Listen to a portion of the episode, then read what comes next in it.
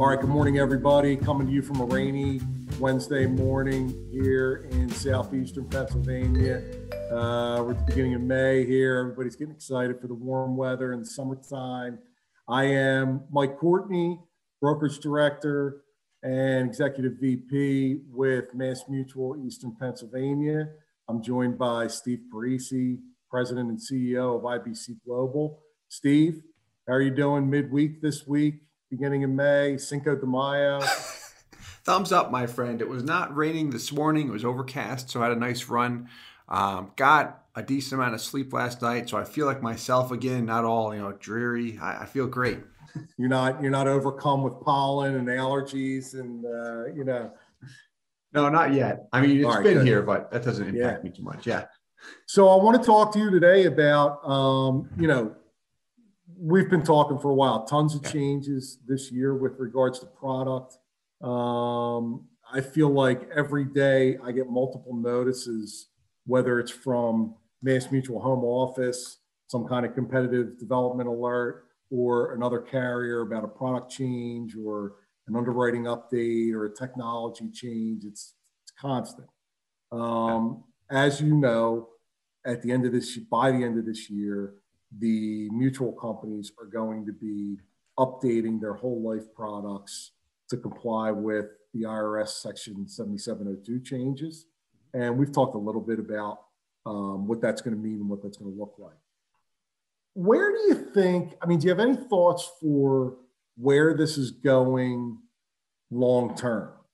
Um, like, I had a conversation with someone the other day who it was kind of a conspiracy theory type conversation that I don't put a lot of weight in, but it was like, this is the beginning of the end for these companies if they have to reduce their guaranteed crediting rate. This is a slippery slope. These products are going to start to become less and less desirable, less and less uh, strong performance going forward. I don't buy into that, but where do you think this is going in general, maybe short term and long term? Yeah, definitely. Um, I don't think that it's the beginning of the end by any means. When you look at the actual product, though, I should say the actual change, the 7702 change, how it impacts MEC limits, which goes back to really pre-MEC laws. So in 1984 and then 88, when they implemented that MEC law, because too many people were using cash value life insurance as a tax shelter, the law, from a overfunding standpoint, retracts back to what it used to be. People can put more money into whole life insurance policies now than than they ever could since before I was born. I was born in 1988, as soon as that change went into effect. so from that standpoint, it makes life insurance very favorable. Um, but to hit on that one point, because I think that is a lot of agents' fears, and as a result, a lot of consumers' fears to say, hey, I've got a guaranteed rate today at 4%, and it's been there since the 1980s, and now it's going to fall anywhere between 2 to 3.75%, as carriers will have the flexibility to choose what kind of guaranteed rate they want with different whole life products. Here's the big thing that guaranteed rate is not what we're actually earning on a policy. Like when that guaranteed rate goes down, the death benefit comes down as well, and my net internal rate of return on cash value often goes up. And I know we talked about that before. Because you're paying because you're paying for less death benefit. Correct. Correct. So they cut the guaranteed rate, but at the same time, the insurance expenses were cut to a greater degree, which actually gives me a greater net cash value. And do you think? Um, I mean, I say this all the time, and I know I'm educated and I'm in the more. I can't believe I'm asking you to clarify this, but uh, I'm going to say I'm asking you to clarify this for anybody that's listening am I am I am I off base in saying that that guaranteed crediting rate as a consumer really only comes into play if there's no dividend declared? That's correct. Yeah, 100%. Because and there will be a dividend declared. I know every company says dividends are not guaranteed, they might not happen, but when you look at whole life insurance, the top carriers in the industry, they've paid dividends, the top 4 especially for over 150 years. They've never missed one. and they'll continue to pay. They're very smart with their investments, their philosophy, what they're doing, their underwriting. So they'll continue to do the same thing. I mean, if you go back, it was before 1980. So 19 in 1980, you would you if you look back at the top carriers, you'd see the guaranteed rate at four percent. That's when the four percent guarantee came into effect. If you look prior to then, so if you go back to 1979, for example, you would find with a lot of whole life insurance carriers and products, the guaranteed rate was a little bit different. It was 3.5% for the first 20 years. And then after year 20, it would drop to 2.5%. But the total dividend rate was still 6.5%.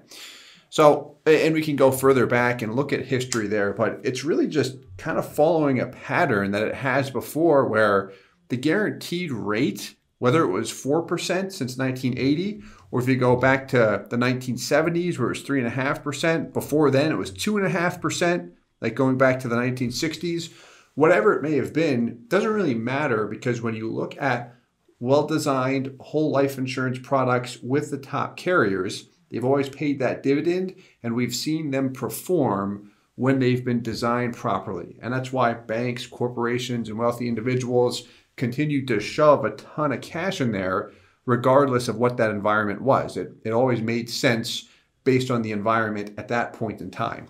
That makes and is sense. it going to give, yeah, yeah. And is it going to give the carriers a little more um, flexibility or a little more breathing room with regards to their underlying investments and oh, their reserve requirements, right? I big mean, time. The, that that's why the the insurance industry pushed so hard for the change like when that guarantee provision came into play in the 1980s at 4%, what it did with repricing of whole life products, like if I just if I just put $10,000 into a base premium product and I'm you know, 30 years old, that'll get me close to a million dollars in whole life death benefit. Now, with this new change, with the guaranteed rate coming down to 2 to 3.75%, if I pay that same $10,000 in a base premium, I might only have 600,000 in death benefit or 550. So that right there gives the insurance company a ton of breathing room in the sense to say, okay, if someone dies tomorrow, because unexpectedly people do die even when we underwrite them at ultra preferred earlier than anticipated, we're on the hook for much, much less money from the death benefit payout standpoint. And you'll see that consistent across the board, lesser death benefits. So that does loosen up, or I should say, loosen the vice grips when you look at the reserve requirements, death benefits being paid out, all that stuff. What do you think?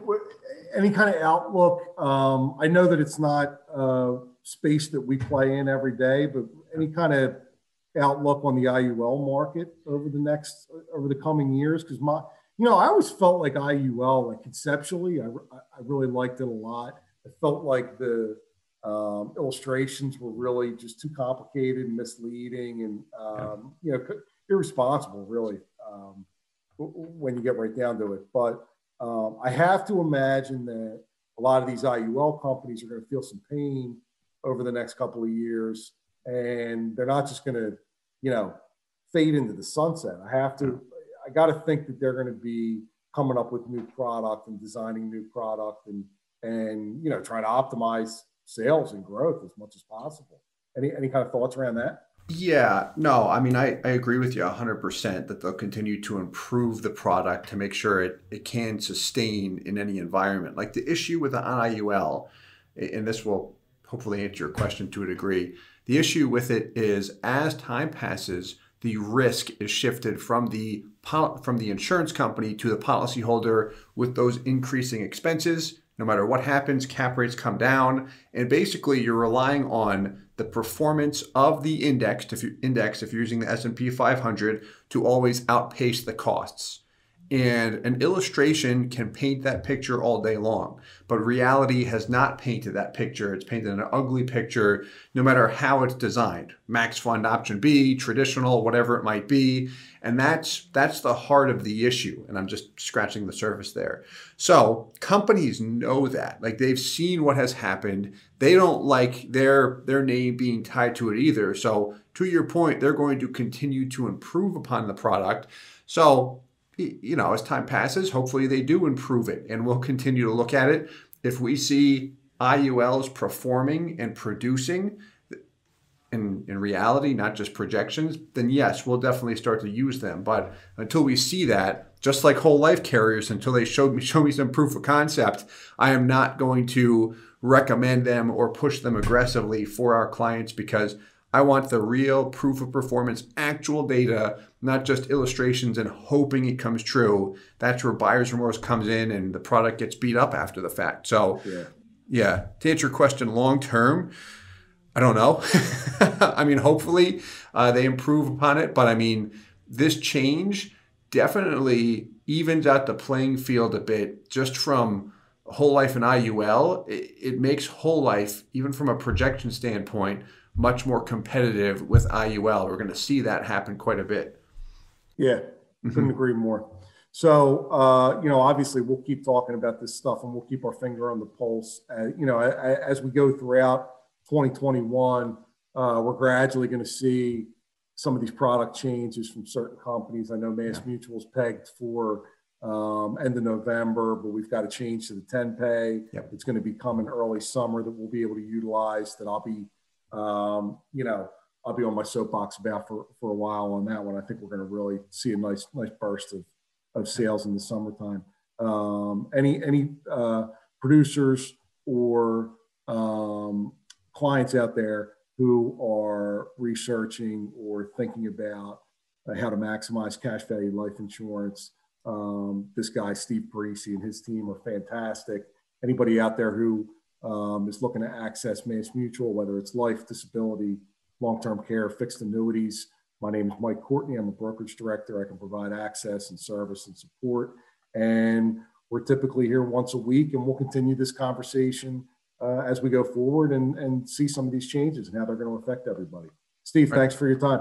Likewise. Thanks, Mike. Have Enjoy. a great day. You too. Thanks.